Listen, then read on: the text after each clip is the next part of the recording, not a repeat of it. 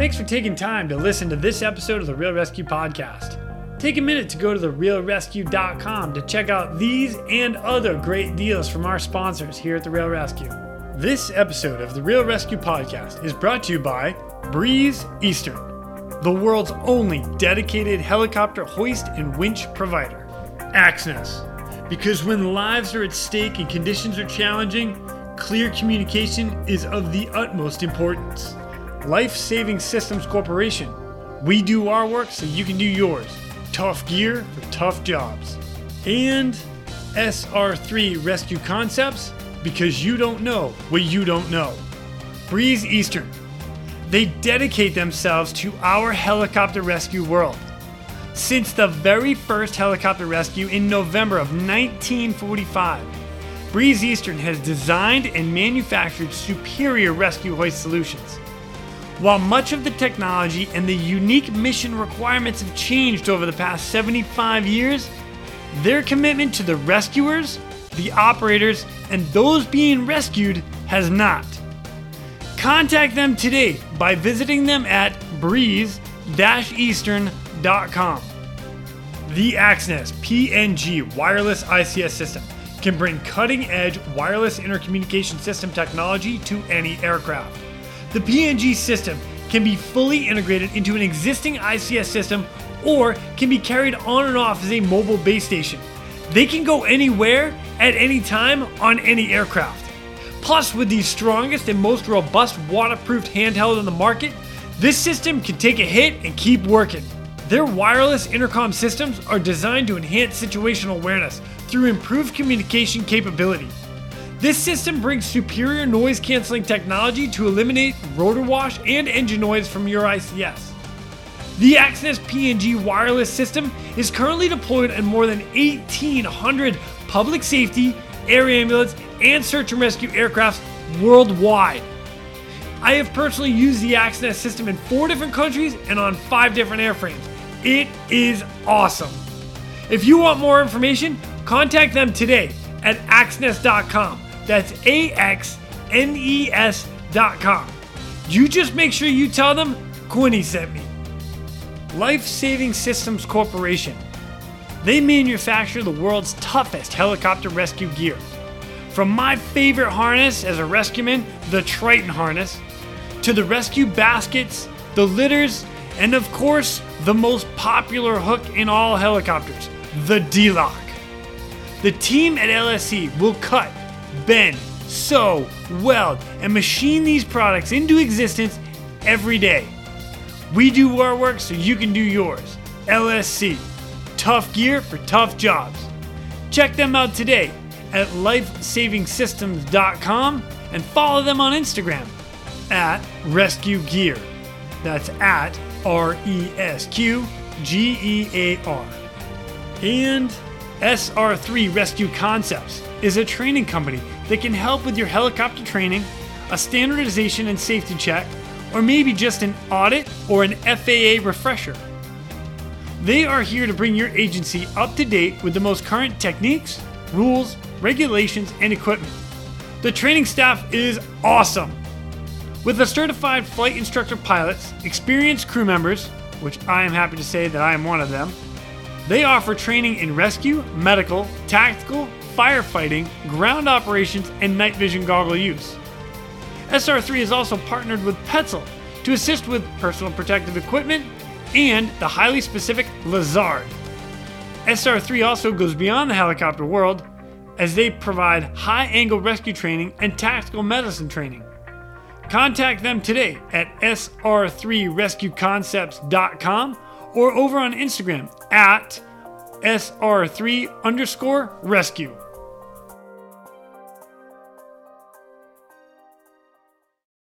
Up next, we are joined by another U.S. Navy rescue swimmer. The cool part about this story is he talks about two guys that punched out of a F 14 Tomcat, landed in the water, and he had to go get them. It is incredible. I'm super stoked to have him on, so please welcome Mr. Harry Knight. My name is Jason Quinn. I am United States Coast Guard Rescue Swimmer number 500. These are my rescues and rescues from those of us that put our lives on the line every day so others may live. This is the Real ResQ Podcast.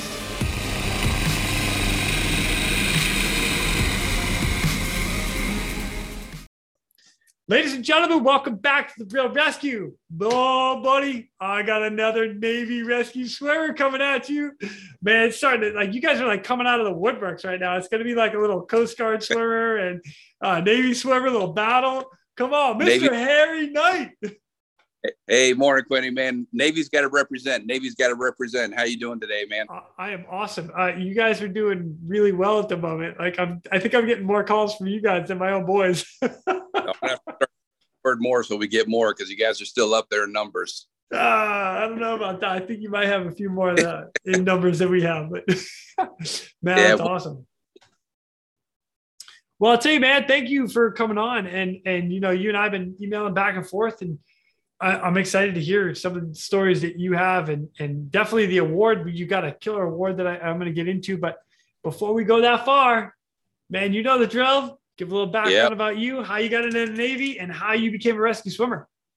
Yeah, so like I said, you know, my name's Harry. I'm originally from Baltimore, so go O's. We already had that. Go Red Sox. Okay, what that you're breaking up from over. Uh, oh, sorry, sorry, Red, Red Sox. Red Sox. Going through a tunnel tunnel. Originally from Baltimore. Um, my dad and stepdad were both Army, so we moved around a whole lot. Um, when I was 17 years old, my stepdad, we were stationed in Fort Hood, Texas, um, Killeen, Texas, Central Texas, and anybody who's been there knows it's flat, dry, and it's a big Army town. So I knew Central Texas was not the place for this guy. So, uh, you know, me and a buddy, we went to the Navy recruiter, um, said, Hey, want to join the Navy? And he goes, Well, you're only 17. This is what you'll need. I'm like, That's fine. I can get signatures on a form for you. Um, so we looked at some different options, and he was an H 46 guy. He was a rescue swimmer and a, and a flight mechanic. Nice. So I said, Hey, I said, You know, I want to fly helicopters, be a rescue swimmer. He goes, Are you good in the water? I said, I'm pretty good, I think. So he goes, Well, these, these are the different options, the different ratings you get. And a lot of them were related to being a mechanic. Either you're a you know, an AD, which is a power plants guy, work on the engines, or you're an airframer. So I'm like, yeah, well, I'm not really big on mechanics. You know, I can I can turn a wrench, I can turn a screwdriver, but I'm not too big of a mechanic. I said, what's this AW thing? He goes, oh, you track submarines. I'm like, hmm, that's kind of interesting. How do they do that? He goes, well, learn about it in school. Can't I can't tell you anything about it because I don't know. Nice. I said, okay, I said, I'll that rating. So me and my buddy, we picked the same rating. Um, he was, you know, he chose to go the P3 Navy, which is the, uh, the, the fixed wing, and I wanted to go helicopter. So um, graduated high school early, um, January of '81, um, two days before my mom and brother's birthday, which ironically, both their birthdays were yesterday. My mom keeps reminding me about the uh, the day I got on the bus leaving Killeen, Texas, two days before. Um, you know, as we all know, there's things that stay in your head and you, they will never leave. And that was one of the things seeing my, my mom and brothers. But uh, again, you know, it's time for me to go. So get to Texas, 17 years old. And um, back then, that's when the company commanders, they're allowed to get in your face. So went through boot camp in Orlando, Florida. Um, went to Naval Air Crewman School in uh, Pensacola, Florida. And basically there, you know, if, if, if you wanted to go swimmer, if you're good in the water, you would continue that route and I was good, you know, because when I lived in Vermont in middle school, I was part of the the recreational swim team and stuff like that. So did get in the water, got done with air crew school, went to the AW technical school, which at the time was in Millington, Tennessee, where they teach all the basics about using radar, using sonobuoys, you know, for tracking the submarines and stuff like that. Um, then I was off to my helicopter training command out in uh, North Island, out in San Diego, and then, you know, the beginning of the command there, you first go through rescue swimmer school. So again, 18 years old, being uh, the the where where they had the uh, PT ground was outside the base clinic. I think yeah. they did that for. Um, there's a small they triangle. absolutely do that for a reason. I think they did because there were several times people were kind of like hobbling over to the clinic. So, you know, that, you know, the rescue swimmer school, um, ironically at the time, you know, two, two of the uh, senior instructors were were were Navy SEALs, um, and it was their it was their shore duty. Um, so you know, thought I was good in the water, was okay, got better. you know, because you know the you know the as you know, it's a lot of it's similar to what the Coast Guard did as far as getting you ready in the water. So it's pretty intense. Um, yeah. So got got done with rescue swimmer school. Uh, went back to the training command to finish getting certified as a crewman in the in the helicopter. I flew in the uh, the the Navy SH2, and back in the day, and any of my old folks are listening to it, is made by Kaman Aerospace, and uh, back in the 80s, unfortunately, it was nicknamed the Kaman Killer because there were old helicopter and there were a lot of mishaps, mechanical failure, pilot failure, but that was their given nickname. So any of my old Navy buddies that are listening, they they'll be able to relate to that. Um, They're all nodding right there, like, oh yeah, yeah. yeah. Yeah. Me, I'm yeah. looking at like, what? What is this helicopter? Oh, I'm just kidding. I at least know what it is. yeah. So got done with the training command, then uh, went across the street to my Seagoing squadron, which is was uh, HSL 35. Our nickname was the Magicians. Um, and I did uh, sea duty and shore duty there, and, and I enjoyed it. It was probably out of my 20 years in the Navy, I was there almost nine years, and it was probably the best nine years of my Navy career. Um, and then, uh, you know, from there, I was moving on to the H-60 Bravos were coming out in the Navy fleet. I was going through training there. Um, unfortunately, I had some vision problems, got diagnosed with glaucoma, which because of tunnel vision, you know, you can't be a rescue yeah. swimmer looking for water when you've got tunnel vision. So uh, had to had to hang up the rescue gear and uh, got swapped over to flying in the uh, P3 patrol plane for my last 10 years in the Navy.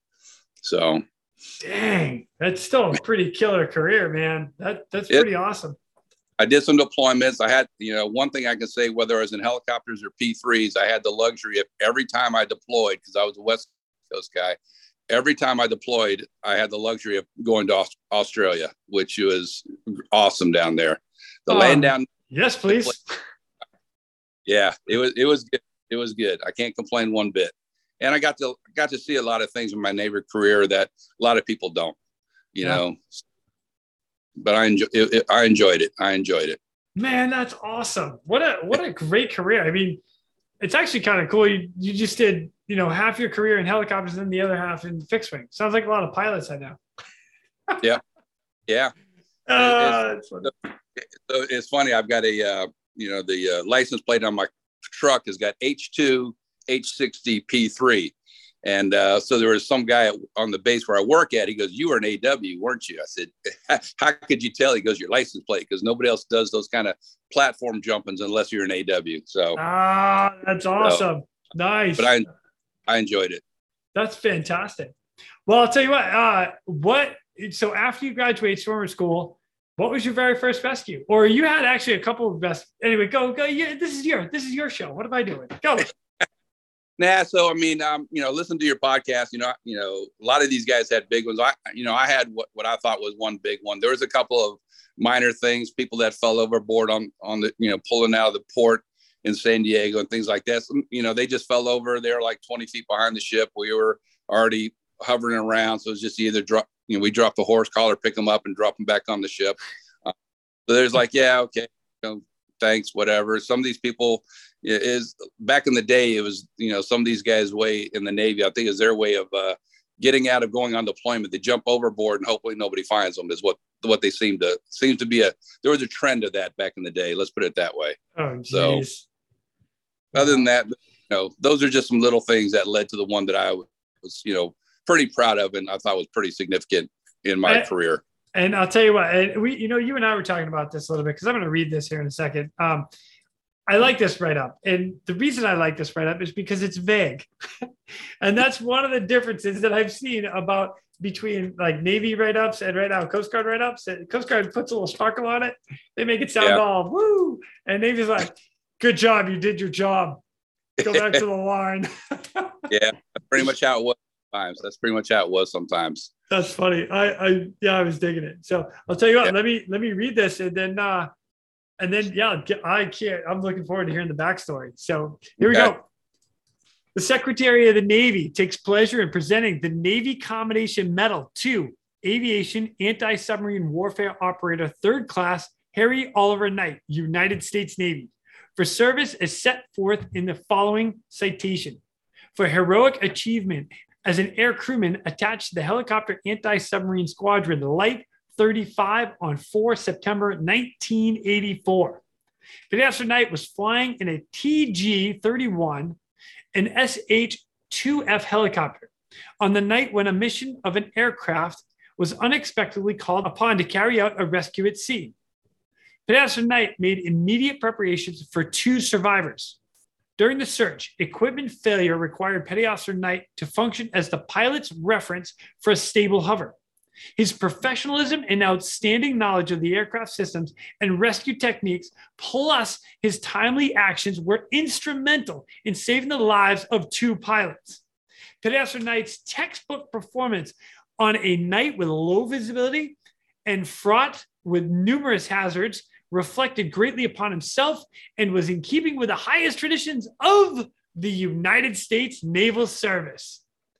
Harry, it's big, but two guys in the water, and I, I'm only thinking like two guys just had to punch out, and they're calling yep. you, oh, buddy, okay.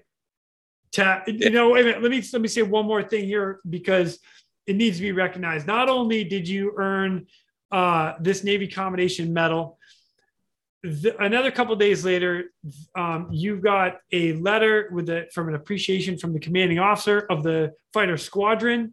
Uh, in addition to that, you earned uh, a safety award, and in addition to that, you guys were recognized. Your whole crew was recognized in the local uh, paper there at the at the naval base. That that's awesome. Yep. So you guys, you guys really got recognized for this. So I'm really excited about hearing the backstory to this. So tag, yeah, you are it. Yeah, so it, it's kind of funny, you know, my 20 year career and 24 hours is was the highlight of it. But yeah, it was it was you know it. So um, again, you know, flying in the helicopter, we did a lot of stuff. We did was tracking submarines. Um, so off the coast of San Diego, kind of off the coast between San Diego and Los Angeles, there's an island. It's a you know San Clemente Island. Um, well, on the west side of that island, they have what they had, you know, an ASW range, anti-submarine warfare range, where submarines would go out there so they could practice their stuff and we can practice our stuff. Um, so it was an evening training flight. Uh, we were out there. There was a H-3 helicopter from the base. Um, they were out on the range, and this is when the H-60 Bravos were just coming out to the Navy fleet. Um, so there was a helicopter from HSL 41, which is was the uh, H-60 training command. So all three of us were out there doing doing our stuff, you know, tracking the submarine and everything. And the uh, the helicopter I flew in the H two, you know, we only had a two and a half hour, you know, endurance for fuel, and getting out there alone was a good forty five minutes or so. So we're out in the range. Um, we had to refuel, uh, so we go back to San Clemente Island, and we're refueling. Um, and at the time, you know, back in the day, the H-46 crewmen, they had the long ICS cords, the walk-around cords. We we took, you know, that they had so they could be talking to the pilots while they're refueling, doing stuff. Um, it was after that night I learned that, well, air crewman Harry Knight wants to have one of those because it, it, it, we had to do sign language like you and me started out this glorious. So we're out there, we're, you know, we're hot pumping. And when we do it, did in our helicopter, we, we closed the, the door for where the pilots were just in case there was any incident. It, it you know, it pre- prevented any flashbacks or anything. So it's nighttime. The, the, the, the guys were fueling the helicopter.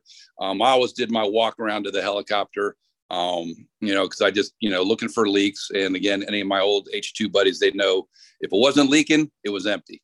Um, so walking around doing our thing. And the pilot was trying to get my attention, apparently. And I didn't see him waving at me because it's, you know, nighttime. So he finally took his his uh, flashlight out and, and flashed it at me. I'm like, okay. So I open up, get hooked up to the ICS. He goes, hey, as soon as we get done filling up, they've got an F-14 that's been that ditched in the water, and we're the only helicopter they could get a hold of. I'm like, really? You know, so at this, I was not hold even. On, hold on, I know that expression because I've had that. What? You did what? yeah, they're, they're calling us. I mean, as you know, every the Navy as well as the Coast Guard. If you're a helicopter, one of your side jobs is search and rescue. That's just part of the job. But I'm like, they're calling us. I said, there's an H3 out on the range. He goes, yeah, but they're below the island. They can't, you know, they can't get in touch with them on, on the air traffic controllers can't get in touch with them. I'm like, okay, well, how much, how much more gas we need? He goes, we're almost done. I'm like, okay. So we get done fueling. Um, we get in there, you know, we, we take off um, and where the guys were. So there was an E2 Hawkeye, which is, you know, I, when I explain it to people, it's the airplane that's got the big radome on top that goes on the carrier that, you know, kind of tracks everything in the area. And they were just, they just happened to be out on a training flight. And um, there was, so there was a crew from, it was VF 211. Um, I believe they're called the Fighting Checkmates back then, uh, F 14, um, the good old Tom Cruise Top Gun type jet, you know, for people that don't understand, you know, different types of aircraft.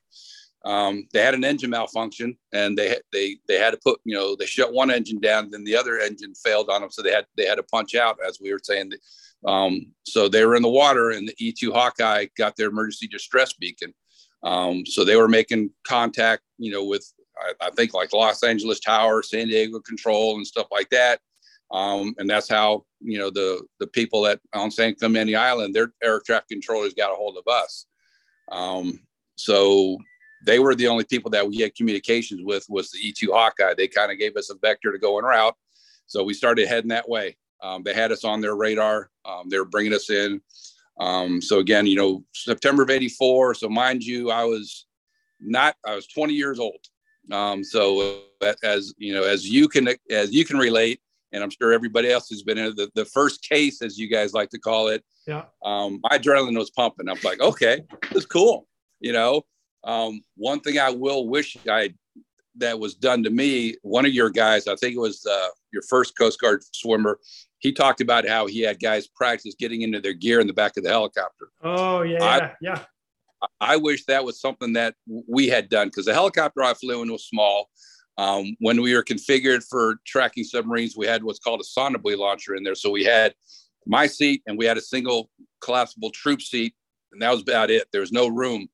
Um, so the you know it was nighttime. It was like ten o'clock at night. The um, the discussion we had, you know, as far as the crew coordination was the issue we had was the radalt radar altimeter on the helicopter was down was broke, which meant technically we were down for nighttime SAR. We could do a daytime SAR, but as you know, the radalt that's what keeps the pilot in that hover he wants, whether it's 50 feet, 60 feet. Um, so it so it was down. So technically we were down for nighttime SAR. Um, oh, I believe geez. the pilot, we the Lieutenant Commander Cummings, you know, experienced pilot. pilot. The uh, co-pilot was uh, uh, Lieutenant Arnold, I believe was his name, who's an experienced pilot as well. Then you had Harry the Nugget crewman in the back. So we had discussion. we had a long discussion about okay, can we do this? Technically, we can't, but can we go out there and at least circle them so they know help's on the way? I'm like, we can do that. And then the discussion came um, since the radar, radar altimeter was down, that Lieutenant Arnold, once we were to, were to give in the hover, his sole job was would be to, to, look at the altitude for Lieutenant Commander Cummings. You know, so we're like, well, we can try that. You know, and if it if, if it seems like it's too rough out there, and we and he couldn't keep a, a steady hover, then we would just circle them. That way, they know there's at least help on the way. So we're like, okay, that's the game plan. So the helicopter I flew in was a single crewman helicopter. So you know the coast guard you guys get your flight mechanic and get you as a rescue swimmer. Each have a job. Well in our helicopter the h2 and like the, the navy h60 bravos um, you're kind of combined both those skills were combined into one. So i was a, a crew, air crewman and a rescue swimmer all in one. Um, back in the day the helicopter i flew in we didn't have the stokes litter. We didn't have a, a bat, rescue basket. We didn't have those things. Our our rescue kit was basically a parachute bag that had the quick splice in it in case we had a, a cable malfunction, uh-huh. the horse, some blankets, a basic medical kit, and stuff like that. It was it wasn't until several years later that the true rescue kit came around. So I, so the chances of me going to the water were slim. And if I did go in the water, I was staying there till somebody else came because there's no way they would. they, you know, there's there's nobody else that you know they, they couldn't have hoisted us up. So they said, hey, worst case scenario, we're going to put you in the water. You know, as long as we know somebody's coming. I said, hey, we do what we got to do. So I said, okay, I'm going to be off ICS. I'm going to get in my wetsuit. Um, so I still remember to this day um, the adrenaline that was going through me. So I took off my helmet, my SV2, flight suit, flight boots, the whole nine yards. I had to get down to the skivvies to get my wetsuit on. Um, and, so, I was taking stuff and throwing it and you know towards the back part of the helicopter. Um, what I didn't realize was in the helicopter I was in, we had the tunnel, so we had a crash curtain that we kept up in flight. So if there was a you know a ditching at sea, it wouldn't suck us into the tunnel and, and trap us back there. Well, when we got back from the flight, I'm kind of gathering all my gear. One of my flight boots had gone through the crash curtain was in the tunnel. So I'm like, where's my other boot? I mean, I, I came with two boots. Where's where's my second boot? Um, so when I was doing my post flight, I look and it was it was back in the tunnel. I was like, okay, I guess I was a little excited to get this thing going. Um, so get get get my gear on, get my helmet back on, um, get on ICS, and they said, hey, you know, the E2 circling them. Um, they're giving us a vector to get into them, uh, but apparently, you know, a lot of their emergency equipment wasn't working, or it had, you know, exceeded its life capacity at the time. Um, so we got closer. We did hear them on their PRC 90, um, old school radio, you know, 243. Yeah, buddy. I know it only too well. Freaking thing. Yeah. Click on. Yeah. So it's off, click, click, click. Three channels 121.5, yeah.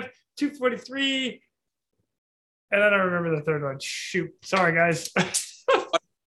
one of them had the beacon option, and that's where the E2 was getting them. So, uh, we're going in. The E2 was circling around, um, giving giving us a vector in. So they're basically, you know, saying, you know, they should be at your one o'clock, one to two o'clock. So I'm sitting in the door looking, and it was nighttime, no horizon, no visibility, nothing whatsoever. Um, so off in the distance, I see a pencil flare go off. I'm like, pilot, got him one o'clock, and then that was it. That's all I saw. He goes, you got anything else? I said, nope. I said, but this is where I saw it. Come easy right and so kind of got them to where I thought the nose of the helicopter was the direction of where the single uh, visible indicator we had of them was. So then we turned on our floodlights, um, come in there. Um, we saw some debris in the water. Saw, saw what definitely looked like you know oil slick. You know, the, you know the signs of okay something went in the water here that wasn't meant to go in the water here. Yeah. Um, so off to my side about my three o'clock, I saw the reflection, you know, of the of the of a flight helmet because you know uh, I know from the Navy, all the flight helmet had to be like 80% reflective. Everybody had their little styles, but yeah, you had to have reflective paint on there. Um, so I saw that, so I had the pilot stop. I said, you know, come easy right, easy right. Um, I'm like, yep, definitely got a helmet. So uh, get, get, the horse collar out. You know, granted, you know, you guys rescue strap, horse collar, whatever the case yeah, may be. The- so same, it's the same piece of gear, just updated terminology. Uh, so the, the, horse collar actually for everybody back in the day was a big cushy, like bulky thing with uh, with your webbing that came to two V rings, and that's what connected the hoist up. Then they went into the rescue strap, which was cut out a little bit nicer. LSC did a great job for that. Military only. Uh, authorized to buy it. And then they came to the quick strap, which is a thinner, and then you have a slide friction keeper that comes down to to really tighten that up around the chest. So basically, it's just trans or been made better, better, better. Yeah. So anyway, like everything, they, they, they, they, they improve, they learn, they learn and they make, make things better. Yep.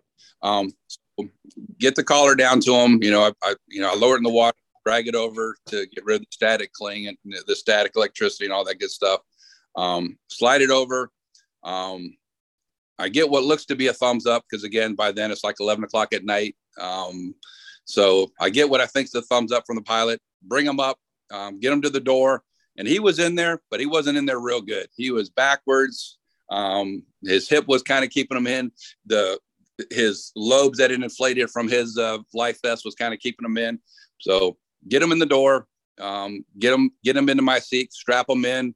Uh, just do a quick, you know, get a thumbs up from him. You okay? Because obviously, you know, we can't talk. The the back of the helicopter I was in because where my you know the cabin area was you're below two engines a main gearbox a combining gearbox very noisy helicopter. So thank you for the navy for disability for being partially deaf.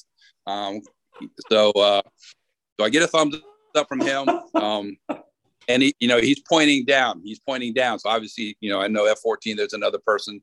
So go back we're looking we're looking. Took about maybe five minutes or so. We had the and the H2, we had a you know a hover floodlight. Then we had one that they could the pilots could rotate around. So uh, Lieutenant Commander Cummings, the pilot, he saw him off about a one o'clock, about maybe 50 or 60 yards. So we slide over, get him in, um, s- send the horse collar back down. Um, get a thumbs up. And with him, I could see he was definitely in there good. Um, so bring him up, get him in, put him in the uh, collapsible troop seat, get him strapped in, close the cabin door, get a thumbs up from him, trying to, you know, again, hollering at each other with the whining of the engine noise. Um, make sure they're okay. If there's anything significant, you know, broke, bleeding, anything like that, that, you know, so they seem to be pretty good. They, you know, um, so again, by then we're, we're low on fuel. We're, you know, off the coast, somewhere between San Diego and LA, past San Clemente Island. So we're out there a little bit. Yeah. So we're like, well, okay, we're, we either need to land back at San Clemente Island to refuel to get back to St. North Island there in San Diego. Um, but then in this whole effort, apparently there was a, uh, a Navy ship, the USS Truxtun, that was in the area um, that they had, you know, they were saying, hey, there's people in the water. So they were they were they were coming in route as well. But obviously, a ship versus helicopter, helicopter were a little bit faster.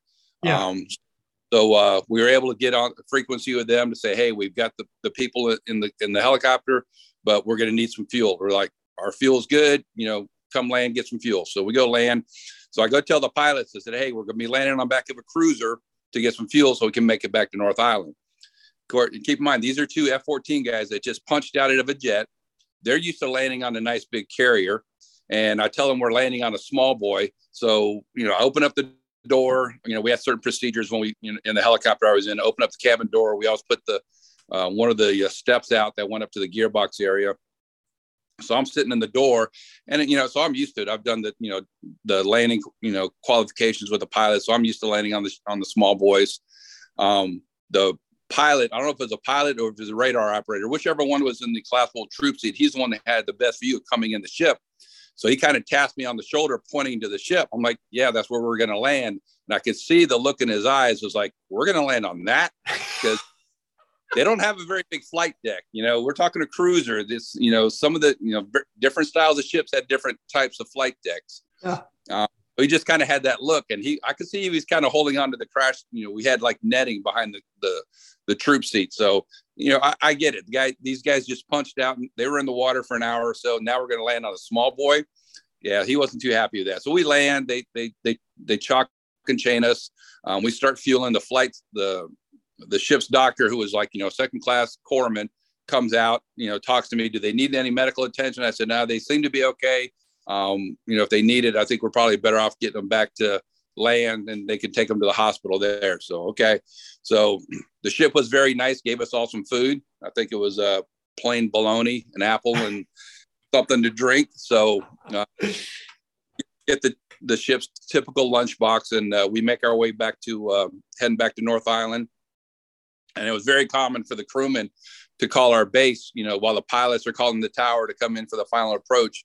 It was common for us to call the base saying, hey, you know, to let us, so they can let the, the line crew know we're coming in.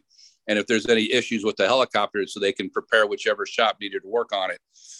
So we're coming in. We're about, you know, I called them up. I said, you know, Mega 301 Mega Space, uh, we're inbound. We got two survivors.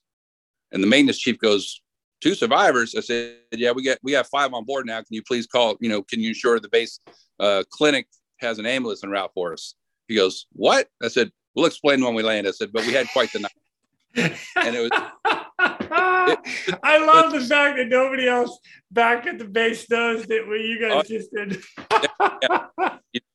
There, there is no word. I mean, the the the the radio the base you know the north island air traffic controllers knew what was going on but you know there was no thought of coordinating with our base that you know um, we had coming i'm glad we did because the base clinic was not aware that we were bringing them back even though we did tell the tr- traffic controllers were coming back.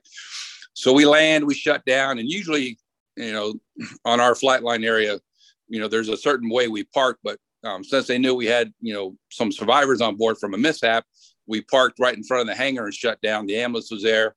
Um, so the ambulance crew comes out. I get the pilot and the radar operator out. Um, give them a little pass down. Kind of, you know, it, it's funny. So whenever I watch The Guardian with my son, it kind of reminds me of when Ashton Kutcher was given the uh, the pass down to the ambulance crew of what was going on. I was yeah. like, I did that Navy style, you know, got West on and everything so you know the, the, both pilots had they had some minor back injuries which is you know expected when you you know with you know you got miniature rockets shooting them out of a jet so ambulance crew they take them to balboa hospital um, the whole night um, the night the night crew from the squadron was they were all at the, the hangar doors were open. Um, they were all at the hangar doors from when we shut down. So we shut down, we grab our gear, we go walk in, and everybody's like, "Okay, what happened?" So uh, you know, we just everybody circled us, and it was just because our helicopter was not known for getting rescues. Um, again, because it's an older helicopter, it's a smaller helicopter. Um, plus the fact that there were two other helicopters that were more capable of it. And I thought it was interesting because there was a Coast Guard helicopter coming from Coast Guard Air Station San Diego. They were en route, but they figured it'd be well, you know, well over an hour before they would get there. And uh, so, ironically, you know, listening to your podcast, that's roughly the time when rescue swimmers were really coming into play for you guys. You know, 80 the mid 80s. Correct. So yeah, 1984 specifically, actually. Yeah.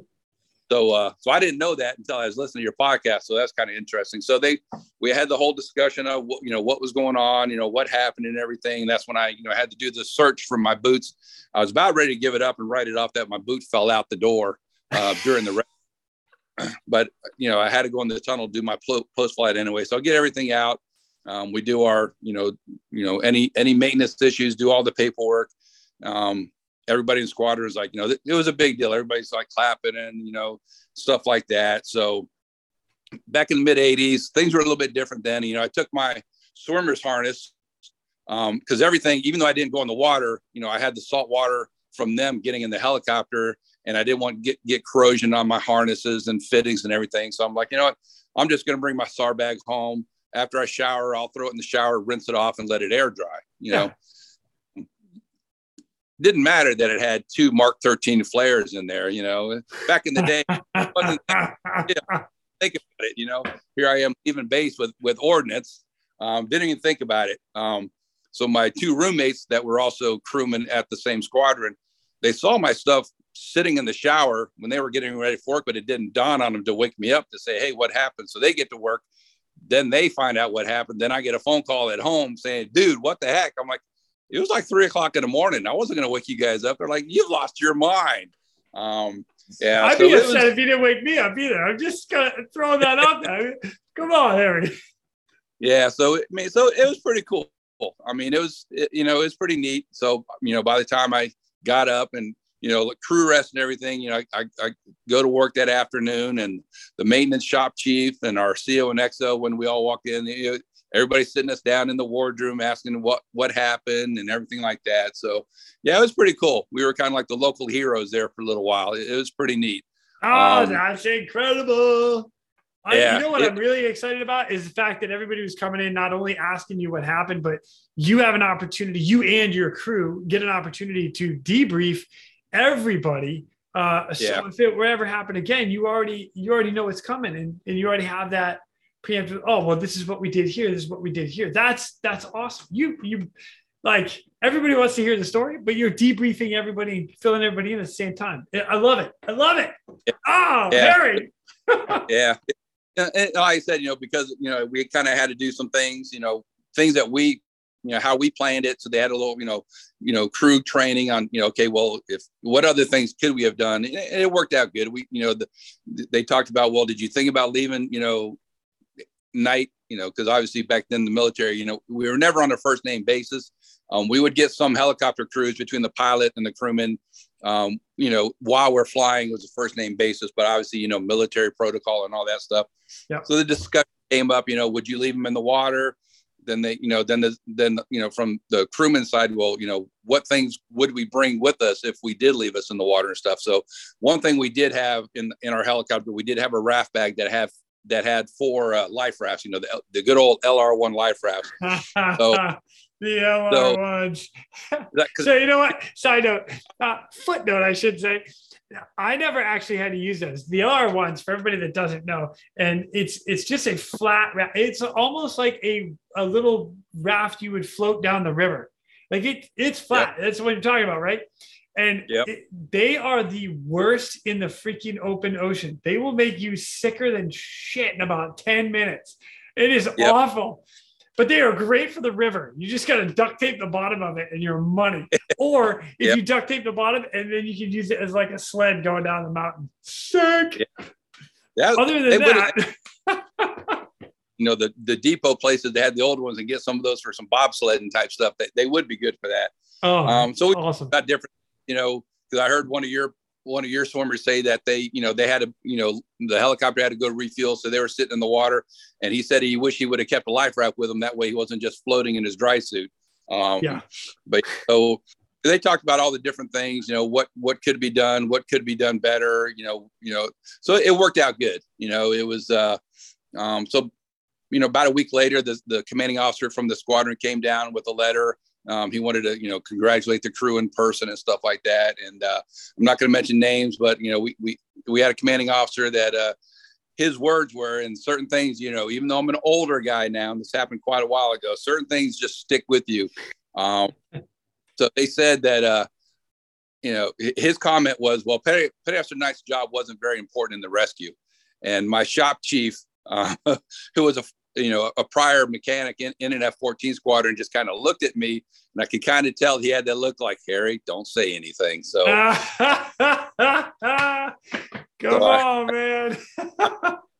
Those we get, you know, they did have their, you know, back then the, the Navy had a tradition. If you rescue somebody, you get a bottle of liquor. So I did get a bottle of Bacardi rum, even though I wasn't of age yet. I still got my rum.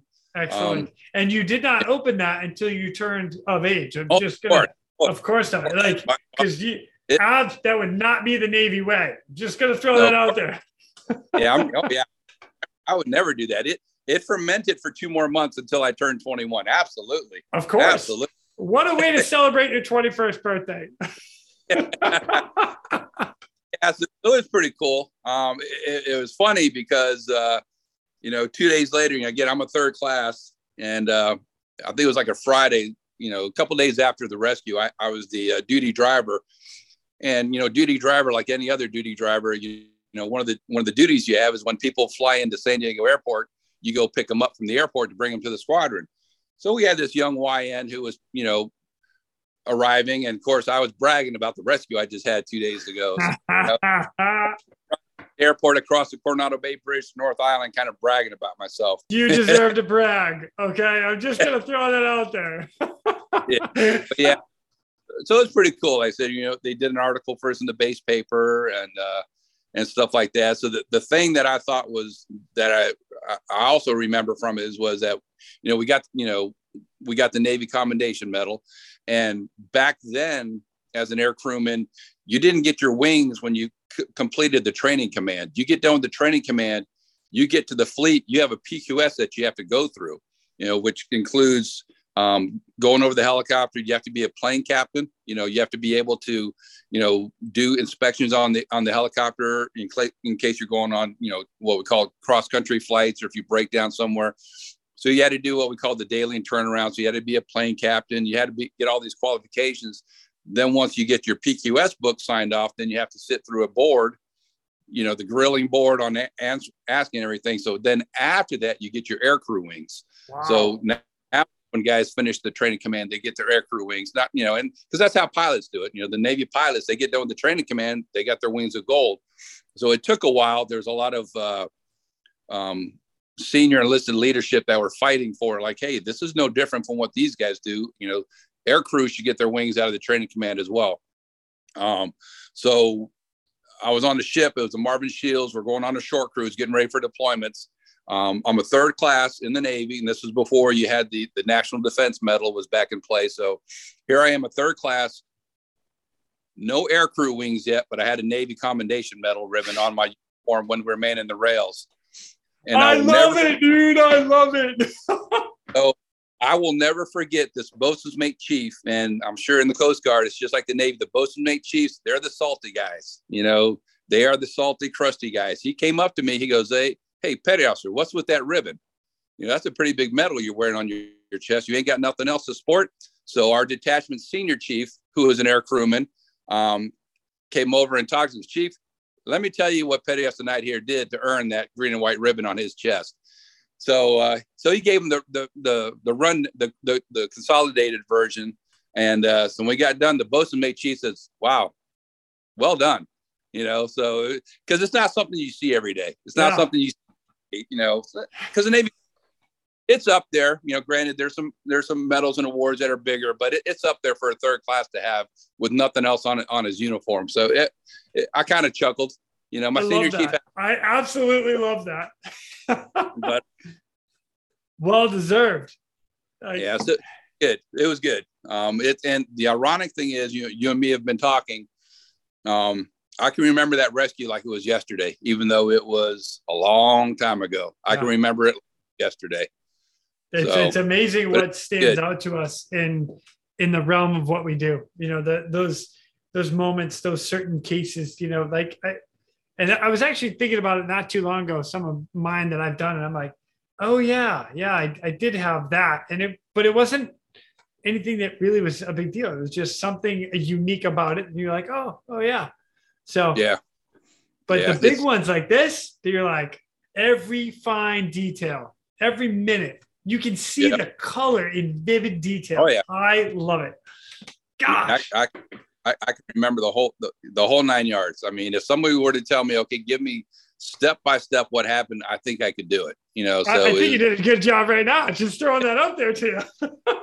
I said it. I mean, it was my 20 year career was definitely the highlight because, you know, I told my recruiter, he goes, What do you want to do in the Navy? I said, I want to fly helicopters, I want to be a rescue swimmer, and I want to get a rescue.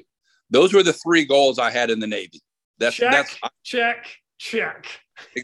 So within three years of me joining the Navy, my goals were completed. But I love so so when I first joined, I was what they called the TAR, temporary active reserve, where I had to do three years active duty, three years inactive duty. But I love flying in the helicopter. I mean, it, you know, granted, the helicopter I was flying was old, but uh, I'm sure you can relate. Yeah. There's nothing like sitting in that door flying around Oh, mean, totally, totally. it's you know it's peace and quiet. You know we used to, when we were out at sea on deployment the pilots used to go cloud surfing just kind of go find the cloud and just go fly around you know? Um, so uh, the funny thing is um, and, and matter of fact it was a few months after my rescue i was at the personnel office on base doing something and uh, i bumped into my recruiter you know the guy who had me sign papers almost four years ago. He, he recognized me. I didn't recognize him he goes, Hey, you, you remember me? I said, No. He goes, I was your recruiter back in Killeen, Texas. I said, Oh, yeah, yeah, yeah. So we're talking. Um, so he goes, So did, first thing he said, he goes, Did I lie to you about anything? I said, Nope. And I said, You remember what my goals were? He goes, Yeah, you wanted to be a rescue swimmer, get a rescue. I said, Guess what? Three months ago, I got it. He goes, No way. So he, we, we're sitting there, like I said, because he was an H 46 crewman. So we get done, you know, doing what we're doing paperwork wise. And we sat out outside the personnel office and he, he asked me about it, you know, so it was just neat, you know. So even though I, you know, I accomplished what I wanted, um, I decided, okay, I love flying helicopters, and like I said, I was going to go fly in the H-60s. Um, was almost fully qualified, getting ready to go to a fleet squadron that was just standing up. Um, going to get a desk job as a NATOPS guy. I had it made. Then my eyes went bad. I'm like, you know what? I'm at that 10 year mark. I've got it. I may as well finish it. So I, Yeah. I you know, got, you know, had to, had to sit and wait and call, had to wait for what we call the NAMI whammy. So in the Navy, you had the net, you know, the Navy medical review people. Um, and if you had a medical issue, it could be hit or miss on whether you get to fit, keep flying or not. So it was always the, the NAMI whammy, we called it, because either you're going to make it or you're going to get stuck doing something yet you don't want to do. You have to change rates and stuff. Um, so I was able to get a waiver to go to the patrol plane, the P3 patrol plane, and finish my career. I mean, it wasn't the same from the helicopter days, but I got to I got to finish, you know, flying flying in the Navy, so I enjoyed it. Oh, Harry, that is awesome. What a great like story, career. Ah, man, I'm jonesing right now. This is awesome. It was good stuff. Oh, Harry. All right. So, yeah, hey, you know how I finish this off, man. I'm going to open it up to you. Any advice that you would give the younger generation or anything like that? I mean, what do you got? Uh, You know, some of the things like you know, you and me chatted about some is, uh, you know, it's the brotherhood. Whether you're a Coast Guard swimmer, male or female, Navy swimmer, male or female. Because in my day, um, you know, there was only male rescue swimmers. Well, now there's plenty of females, and I'm all about it. They, you know, because you you were talking to the one I can't remember her name, but she first one who made female chief as a rescue swimmer. You just talked to her the other day. Jody Williams. like- Yeah, so if you can do Amazing. do it. Yeah. More power to it. When I was in the Navy, um, when I flew in helicopters, um, they had the first female helicopter pilot came around. You know, because you know we're talking again early '80s. Um, you know, dating myself. I know you weren't around this earth yet, but you know, um, I was at least around. So, okay, I wasn't um, service uh, yet. so, you know, it's a brotherhood, regardless of what platform you're in or what branch of the service you're in. We call each other brothers, and again, it's combined male and female because you know for somebody who decides that they want to take on the career of jumping out of a perfectly good helicopter to help somebody, that takes a special person. You know, not everybody can do it. Like even now in the Navy, um, the rescue swimmers are actually considered a uh, warfare specialty. They're they're not quite the Navy SEALs, but to get into that program, they they treat it like that now. You you have to be pre-qualified before you even you know sign up for those. You have to do everything. So my day you know if i did good in the water and air crew school yeah okay you can be a rescue swimmer.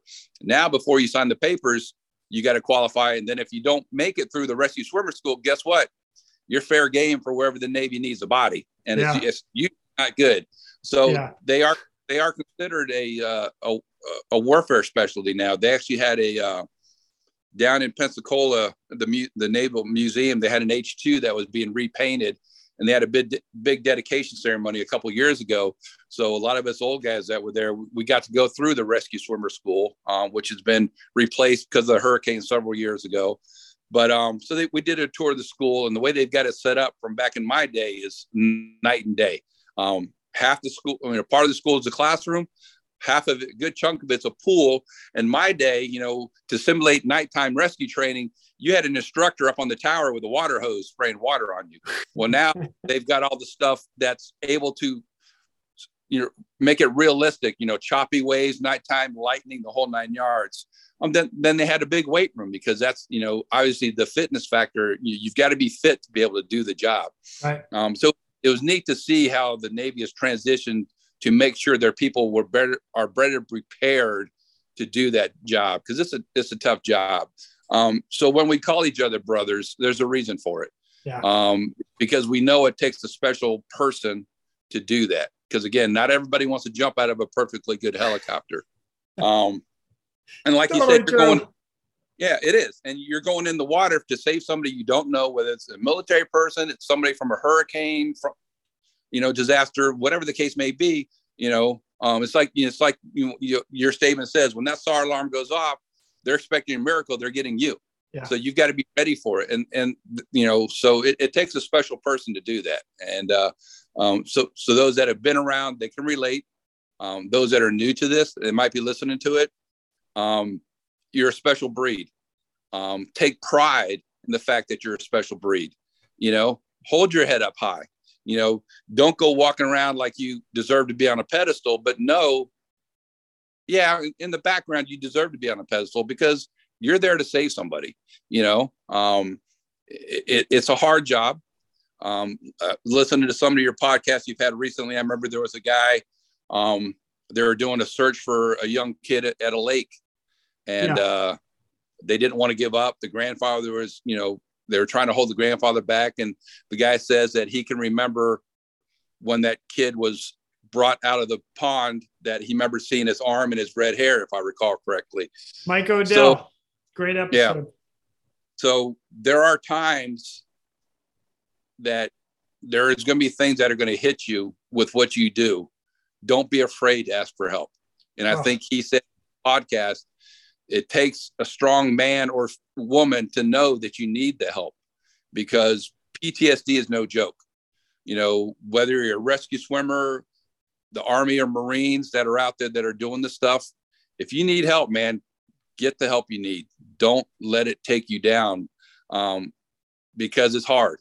It's hard. Um, I got, um, when I was stationed in Southern Maryland um, for my first time on shore duty, um, some of the the the, hel- the squadron I was in is where they did all the testing for the different tactics for tracking submarines. So you had you had patrol plane people, you had helicopter people and stuff. So there were helicopter guys that knew me from my helicopter days. So like, hey Harry, man, you know we're all part of the rescue squad out here. You got to join, man. They pay for the training for EMT. They pay for you to drive an ambulance and stuff like that. Um, you know, it's good training. There's some benefits. Come come join us at the rescue squad. So I, you know, I joined the rescue squad, got my EMT training and stuff like that. Um, and uh, because I know one of your guys was talking about, you know, how you know you were talking to one of the guys who was a, a, a, a firefighter type guy, and it's the same thing, you know. So I can relate. You know, the first time that I responded to an accident, and you had kids in there. Yeah. Um, I've got kids. I've been kids now, so it's it's an emotional thing. We have a job to do, um, and afterwards, you know, luckily the the county that I'm in, they do have a good support team. From when they have certain calls, they automatically dispatch the uh, crisis response team, um, so people can sit down and talk about it. Unfortunately, in the firefighter world, there's a lot of guys that feel they don't need to talk about it. They're, you know, because you're a firefighter, you're a man, you don't need this. No, don't. You know, whether you're a rescue swimmer, you're because you, you get people from across the board that do your podcast. So I know there's people that are across the board that are listening. So whether you're a rescue swimmer in the Coast Guard, Navy, you're a parajumper in the Air Force, um, a firefighter, EMT, a law enforcement, police officer, if things happen, man, there's support there. Get the support you need.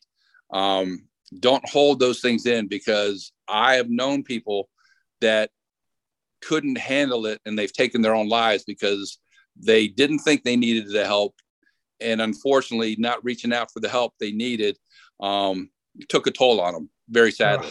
Yeah. Um, so don't be afraid.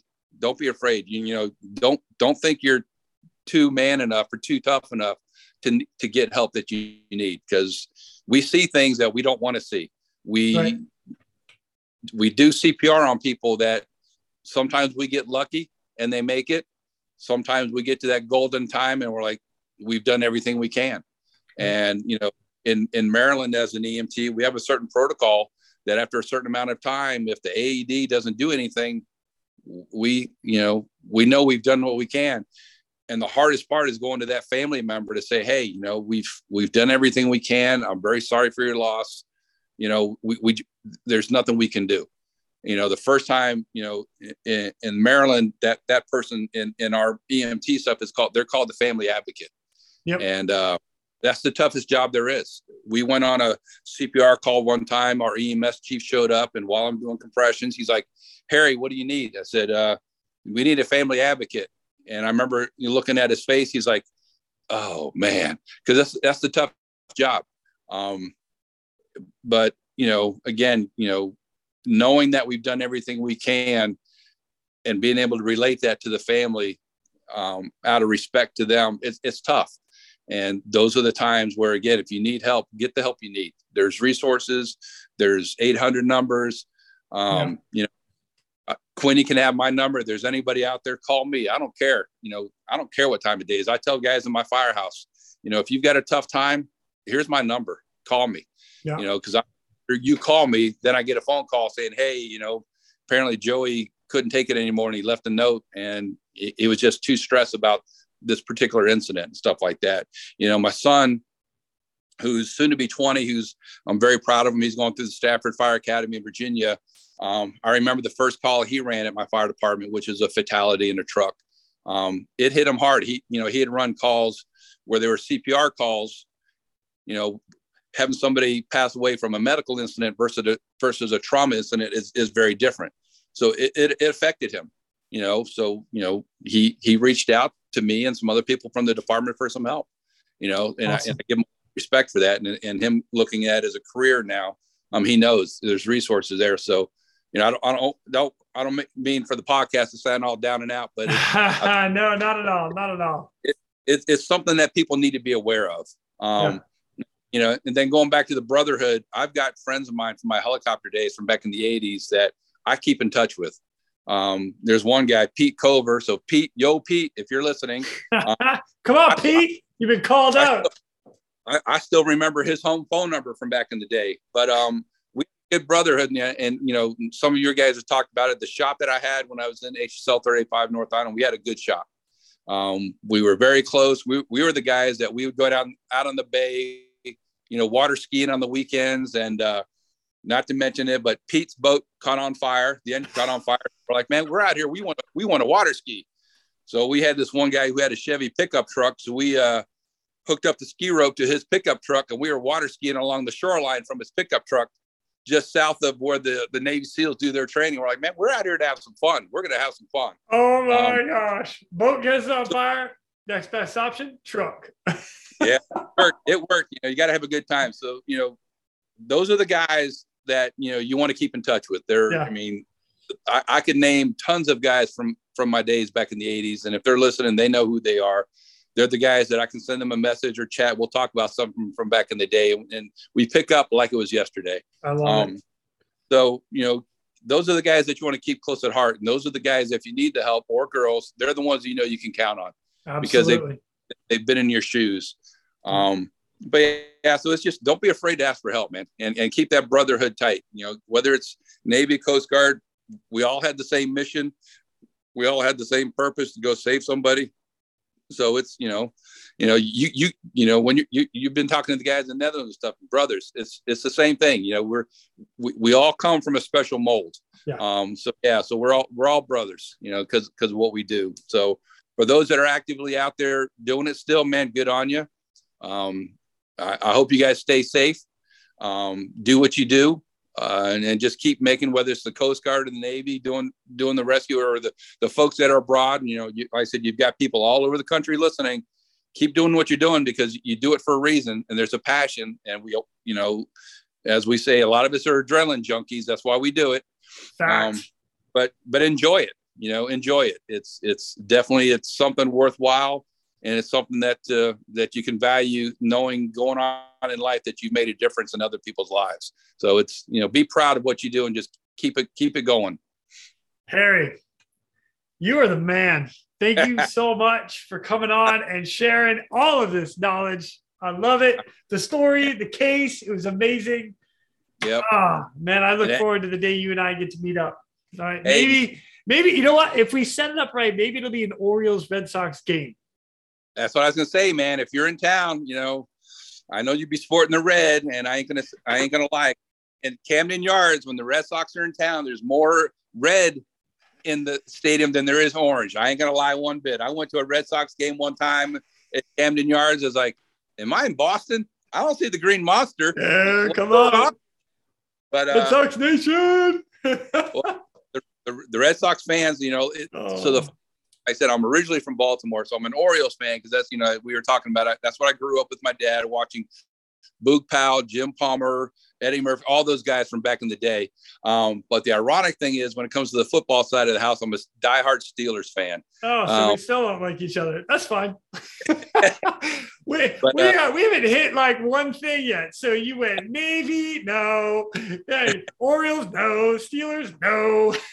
but hey, we got the rescue swimmer brotherhood. So that, that you know Trump, what I, am good with that. Trump yeah. trumped it. You know, if you're ever in town for uh, in Baltimore for a Red Sox game, man, look me up, man. It'd be great to sit down, have a beer, and chat in person, man. I, I, I would, I would, love, I would absolutely love it. Love it. So, Harry, again, thank you. It's been an absolute pleasure. I, I absolutely look forward to the time we get to sit down for sure. I appreciate. So, all right, man said it, man. I love this podcast. I listened to it. Like I told you, I realized I missed like 20 of them. I was like, man, this ain't cool.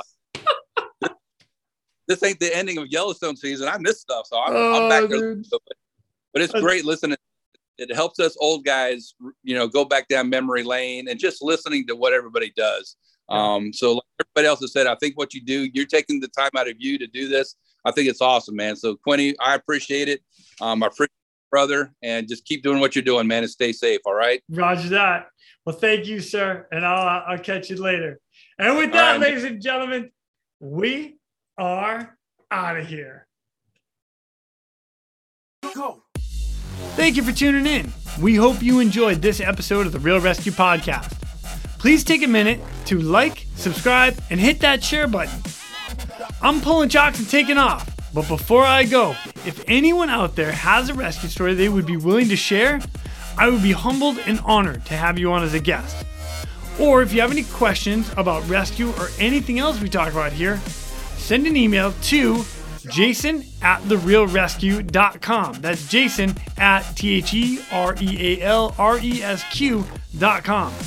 You can also check us out on our web pages, therealresq.com, our Facebook page, and our Instagram page at The Real ResQ.